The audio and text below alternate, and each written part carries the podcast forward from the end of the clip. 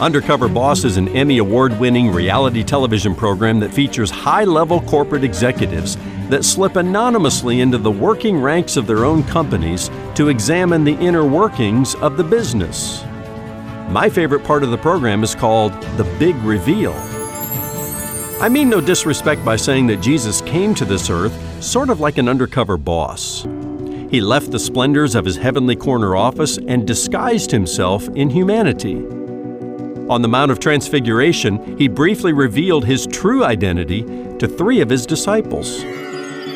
However, the most vivid picture of the glorified Jesus appears in the last book of the Bible, appropriately called the Revelation of Jesus Christ.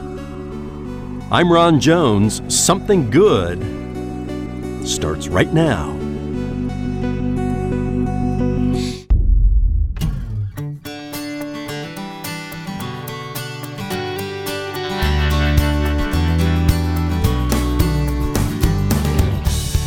Hello and welcome to Something Good Radio with Dr. Ron Jones. I'm Brian Davis, and wherever you are and however you may be listening, thanks for spending part of your day with us. Today, Ron explores one of the most mysterious books in God's holy, inspired Word the revelation of Jesus Christ. It was given to the Apostle John during his exile on the island of Patmos, and although it's already been shared with the world, it remains a mystery to many.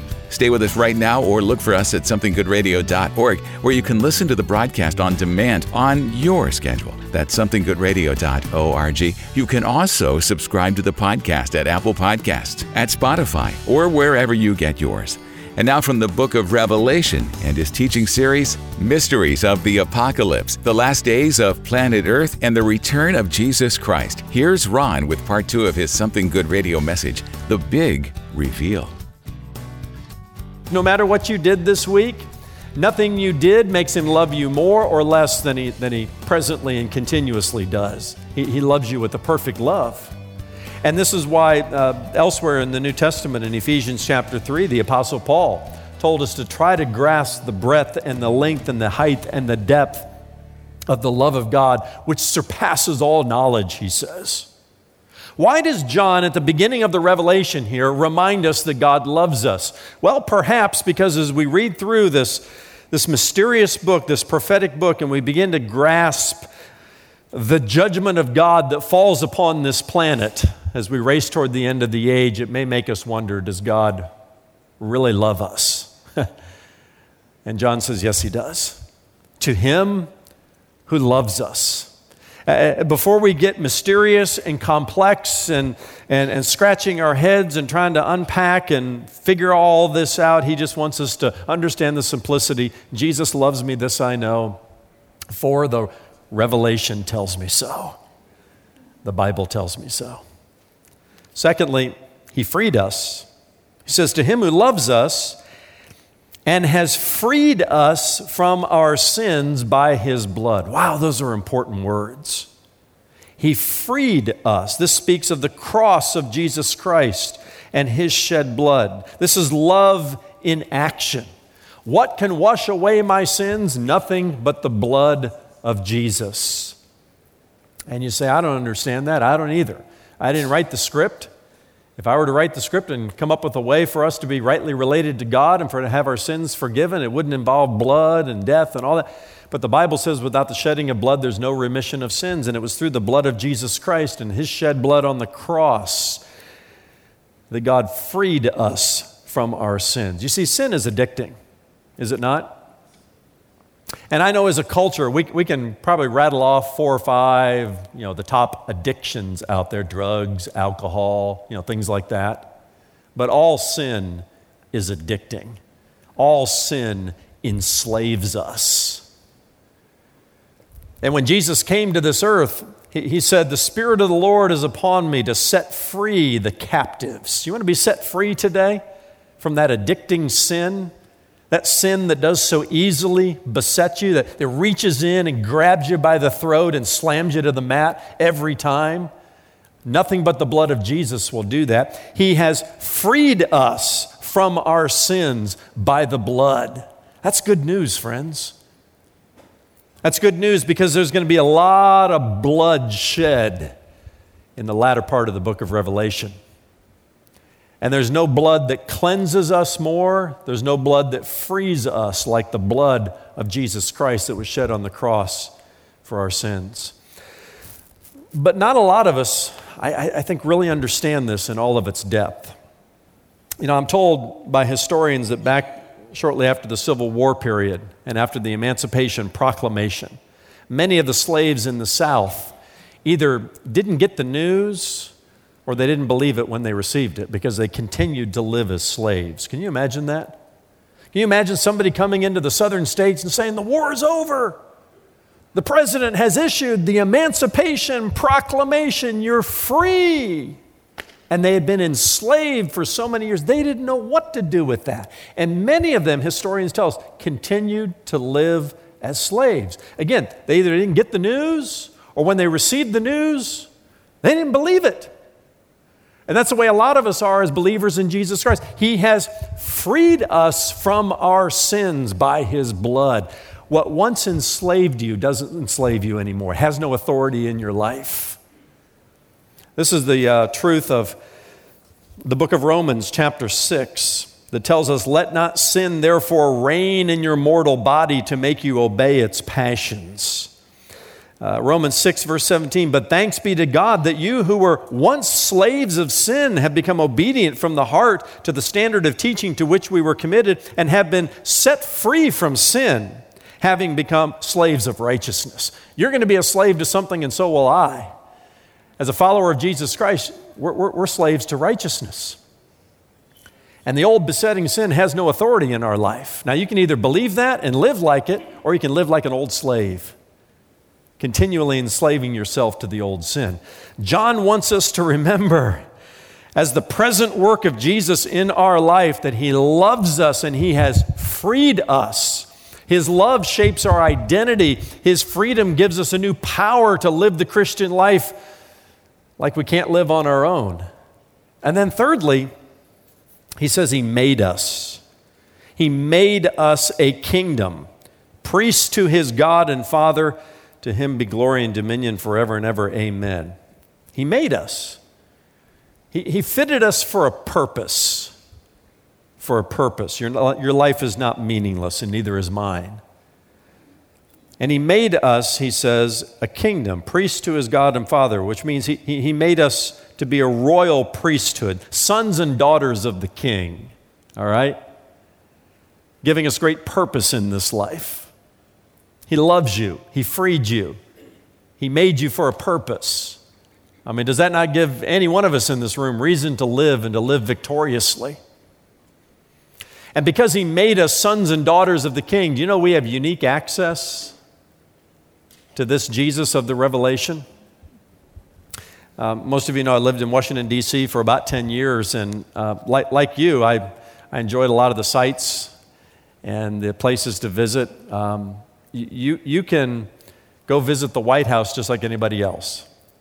You can take a, an east wing tour of the White House and you can see the red room and the green room and the blue room and I don't know, whatever other colors there are, the, the state dining room, you can go visit that. But you won't have any access to the president. Nobody does. Now, if you know somebody in Congress, they can actually schedule for you a West Wing tour. This is a little more rare. I, I, got this opportunity once, got to go on a West Wing tour. It was really fascinating. Oval Office is not as big as it looks like on television. But it's really quite fascinating. But if you go on a West Wing tour, you can only go when the president's traveling. Because I don't have, I don't have access to the president, and neither do you. I remember that uh, photograph that was taken during the Kennedy administration. I think it was a Pulitzer Prize winning photograph of President Kennedy sitting behind the Resolute desk there in the Oval Office, and this little boy named John John playing at his feet down below, peeking out through the cubbyhole.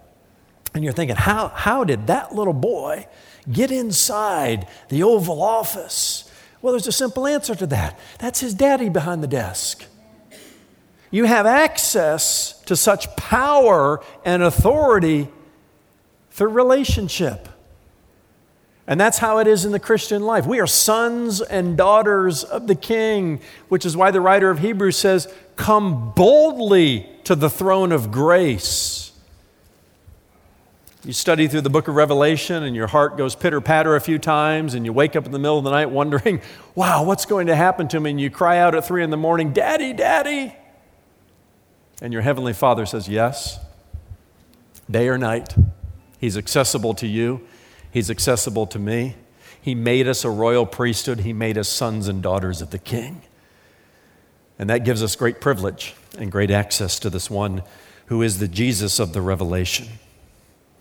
So, so John is trying to anchor our thoughts in the past works of Jesus, in his present and continuous works in our lives. Because by verse 7, he's got us looking into the future. Listen to this. Behold, he says. In other words, have I got your attention now? Behold, listen up, look up, he is coming. He is coming with the clouds, and every eye will see him, even those who pierced him, and all tribes of the earth will wail on account of him. Even so, amen. John's so worked out here, worked up here, he puts a period at the end, he puts an amen there. He says, I could stop right here. This is exciting stuff because he's coming again. And he's doing the best he can as he writes these words and pens the revelation that has been given to him to bring about an arresting attention in our spirit. Behold, he says, He is coming. There is no event on God's future timetable more, more central to the end of the age than the second coming of Jesus Christ. And John skirts back a lot of events that are recorded actually in chapters 6 through 19 of the book of Revelation that we will go into much depth on. But he skirts back, uh, skirts through uh, all kinds of events there to bring us to the climactic event, which is the return of Jesus Christ. Because Jesus is not only the central figure of human history, but he is also the main character of the book of Revelation, and his return is the blessed hope of the church of Jesus Christ. Yes, we've been waiting for 2,000 years, waiting in hope and in faith for his near return, but he's coming, John says. He's on his way. He's coming with the clouds, and every eye will see him. That's, that's very important and descriptive language here because it differentiates the second coming of Jesus Christ from another event in Bible prophecy known as the rapture of the church. And I need to say, and I'll probably do it many times throughout this series, but there are good, godly people who disagree on matters of Bible prophecy. I mean, it is, it is a Herculean of, uh, effort to get your mind and your heart wrapped around the prophetic. Um, nature of Scripture. Again, 25% of the Bible, when it was written, was about future events. Half of those future events have been uh, fulfilled specifically. But, but it's, it's a lot to get your arms around. And, and good, godly people that we might be in disagreement with order some events differently. But as I understand the ordering of end time events, uh, there, there are two separate times uh, that bookend a seven year period of time, two separate events that bookend seven years, known as the tribulation period, known as Daniel's 70th week, uh, known as Jacob's trouble. And those two events are the second coming of Jesus Christ at the back end of those seven years and the rapture of the church at the front end. I, I say two separate events because when the Apostle Paul speaks with detail about the rapture of the church in 1 Thessalonians chapter 4, and you need to go there and read that for yourself. He talks about Jesus coming in the clouds, but in the twinkling of an eye. He also refers to that twinkling of an eye in 1 Corinthians chapter 15. Here, John says he will come and every eye will see him. Well, not at the rapture, not, not when he comes to snatch his church out of this earth, and it happens as quickly as your eye blinks. Not every eye will see him, but only those who know him. And Paul says that the dead in Christ will rise first, one of those seven resurrections of the dead. The dead in Christ will rise first, then we who are alive and remain will be caught up together with him in the air. It'll happen so quickly in the twinkling of an eye.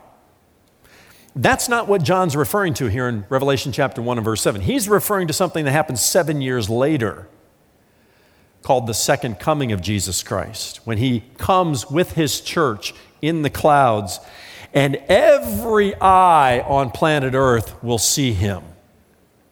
He's not trying to come quickly in the twinkling and move in and move out.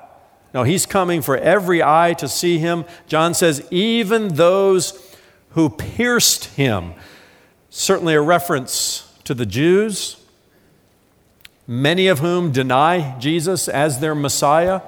Uh, certainly a reference to the Roman leaders who, humanly speaking, put him on the cross. But every eye will see him, and all tribes of the earth will wail on account of him, John says. We'll be right back with more of today's Something Good message from Dr. Ron Jones, lead pastor at Atlantic Shores Baptist Church in Virginia Beach, Virginia. Something Good Radio is a 100% listener supported ministry. We depend on your prayers and financial support to help Ron share the gospel of Jesus Christ through these radio and internet broadcasts. When you give today, we want to say thank you with a special gift of our own the complete audio download to the series you're hearing now from the book of Revelation Mysteries of the Apocalypse, the last days of planet Earth, and the return of Jesus Christ. Again, that's Mysteries of the Apocalypse, the last days of planet Earth, and the return of Jesus Christ a teaching series from Dr. Ron Jones, and for a limited time, our gift to you for your gift to Something Good Radio. Give online at somethinggoodradio.org. That's somethinggoodradio.org. Or mail your gift to P.O. Box 6245, Virginia Beach, Virginia 23456. You can also call our offices at 757 276 1099. Now let's join Ron for the rest of today's Something Good radio message The Big Reveal. Several years ago, when I was in Israel for the first time, I was traveling with our group and we had a wonderful Jewish guide with us. But Bernice is a wonderful lady. Uh, you know, admittedly, she's not a follower of Jesus Christ. Uh, she's a committed Jew and committed to her Judaism. And, and she pulled me aside one time. We were standing outside the city of Jerusalem on the Mount of Olives, and she says, Well, you know, Pastor, we're, we're, we're both waiting for the Messiah to come. And I said, Well, yeah, yeah, I understand that. I said, But uh, when he comes, you Jews will say, Welcome. When he comes, we Christians will say, Welcome back because we, we, we see Jesus as having fulfilled all those Old Testament messianic prophecies.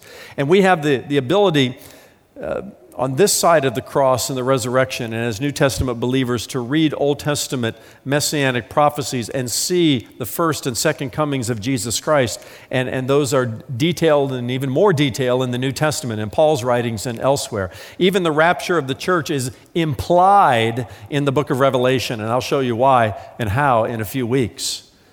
But John here is talking about the central event he skirts past the, rev- the rapture of the church. He skirts past the rising up of a world leader known as the Antichrist and, and the uh, negotiated agreement he makes on behalf of the nation of Israel. He moves past an event known uh, from Daniel's time as the uh, uh, abomination of desolation, where that world leader goes into the Jewish temple, which is rebuilt during this seven year period of time. He desecrates it, he sets himself up for worship and becomes the worshiped uh, world dictator. Uh, John moves past the latter part of the uh, uh, uh, tribulation period, known as the Great Tribulation, and past the uh, war to end all wars, known as the Battle of Armageddon, and, and he brings us to this, this final event, known as the second coming of Jesus Christ. And he wants us to stand in awe and, and, and, and to have a sense of worship in our hearts at who this Jesus is.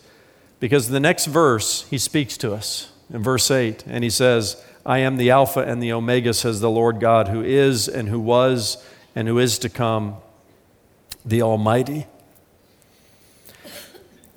The Apostle John who received the revelation and wrote it down for us, is also the John who wrote the Gospel of John. And in the Gospel of John, he records the seven I am statements of Jesus. I am the bread of life. I am the light of the world. I am the good shepherd. I am the way, the truth, and the life. I am the resurrection and the life, and so on.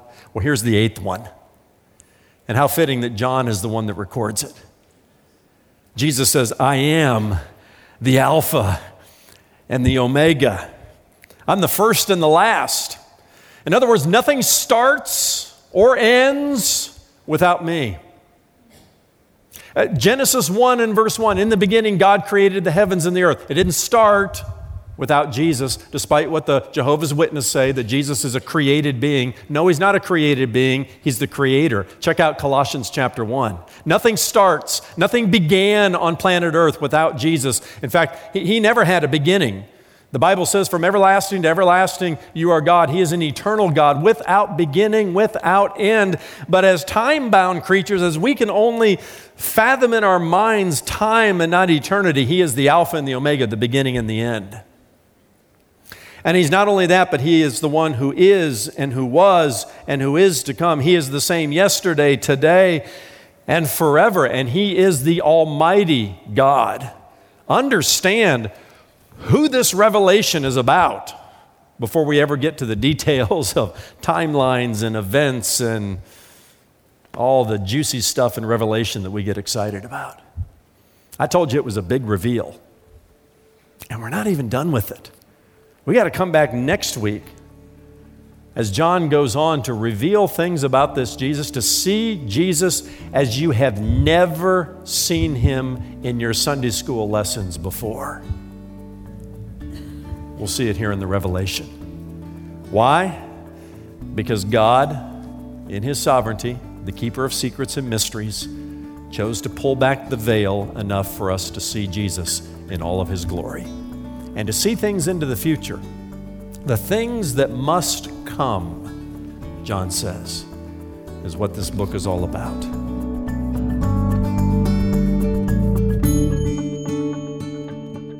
Thanks so much for joining us for today's Something Good radio message, The Big Reveal. Ron, the sacrifice of Christ on the cross was such a profound gift to mankind. It was an act of love that can hardly be put into words, but that's not the only sacrifice he made, is it? You're absolutely right, Brian. You know, Philippians chapter 2, verses 6 through 8 tell us that although Jesus existed in the form of God, he did not consider equality with God something to be grasped but emptied himself, taking on the form of a servant, and coming in the likeness of men. And being found in appearance as a man, he humbled himself and became obedient to the point of death, even death on a cross. You know, Brian, when we think about the sacrifice Jesus made to redeem us, let us not forget all the sacrifices he made prior to his voluntary and atoning death atop Calvary's hill. Nor let us forget that at the end, he was temporarily separated and forsaken by God the Father on our behalf. Words cannot express the profound nature of that sacrifice. And he did all of it so that you and I might spend eternity with him, despite the fact that all we really deserve is to be forever separated from Him. This is the good news of the gospel that Jesus made sacrifice upon sacrifice on our behalf to redeem us and make it possible for us to have a right relationship with God forever and ever. Blessed be His holy name. That's Dr. Ron Jones with a final word on the sacrifice Jesus made so that all who believe in Him will not perish, but have eternal life. Ron, as we wrap up today's Something Good radio broadcast, tell us where you're headed next time as you continue your teaching series, Mysteries of the Apocalypse. Well, Brian, tomorrow we're staying in Revelation chapter 1. There's a scene in which John describes Jesus this way And his voice was as the sound of many waters, and he had in his right hand seven stars, and out of his mouth went a sharp, two edged sword. Now, these words were not written about Jesus when he lived on earth, but Jesus as he is now and as he will be when he revisits the earth at the end of days. He will have all authority and all power, and I'll talk about that more in detail starting tomorrow. And if you're wondering what the seven stars signify, you'll want to tune in tomorrow because I'll be addressing that question as well. That's tomorrow in Dr. Ron Jones' message, The Mystery of the Seven Stars. Join us then for Something Good. For Ron and the entire team here at Something Good Radio, I'm Brian Davis. God bless, and thanks for listening.